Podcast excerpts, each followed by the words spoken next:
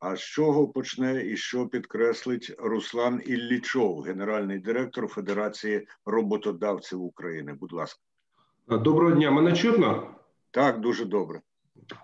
Доброго дня ще раз. Ну, дивіться, е, я сьогодні якраз представляю промисловість е, в Федерації близько 9 тисяч промислових компаній, і хочу розпочати з того, про що говорив пан Кудрицький з точки зору зниження попиту на електроенергію та газ та е, зростання неплатежів.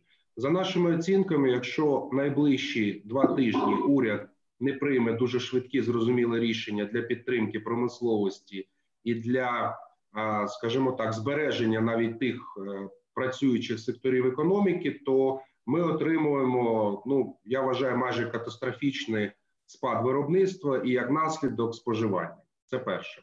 Друге, з точки зору населення, ми якраз маємо відношення до е, фонду по безробіттю. У мене ось оперативні дані, починаючи з 2 квітня, кожен день, тобто кожну добу, близько 7 тисяч людей реєструються як безробітні. Кожну добу 7 тисяч в середньому. Ми повинні розуміти це, що це ті люди, е, які були ще вчора активно зайняті, і яких сьогодні коштів вже не буде ні на що. В першу чергу, у тому числі на оплату електроенергії та комунальних е, платежів.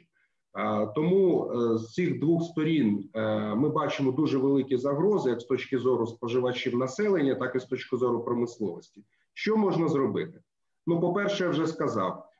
Уряд повинен терміново дати зрозумілі і ефективні кроки щодо там відновлення роботи промисловості. Як наслідок, тоді буде споживання. Друге, я повністю згоден з паном Кучеренко про те, що потрібні зеркальні заходи е, з боку уряду і з боку монополістів. Тобто, дійсно, певні штрафи не повинні братися. Це зрозуміло, це однозначно.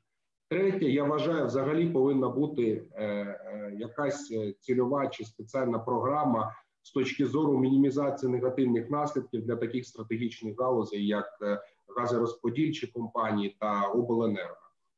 Тому що я навіть якщо певні штрафи не будуть братися, але е, мені здається, що зростання неплатежів дожене набагато швидше, і такі ж самі проблеми почнуться вже в самих компаніях.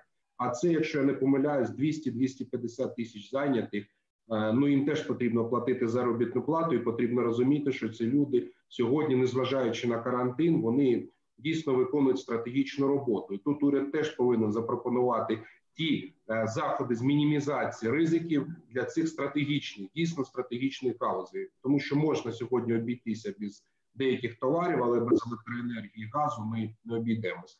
Тому ще раз, перше, е, пені штрафи ні. Друге, Е, якась цільова програма е, підтримки галузей, і третє, е, уряд повинен дуже швидко знайти стимули і заходи для відновлення роботи промисловості. Дякую.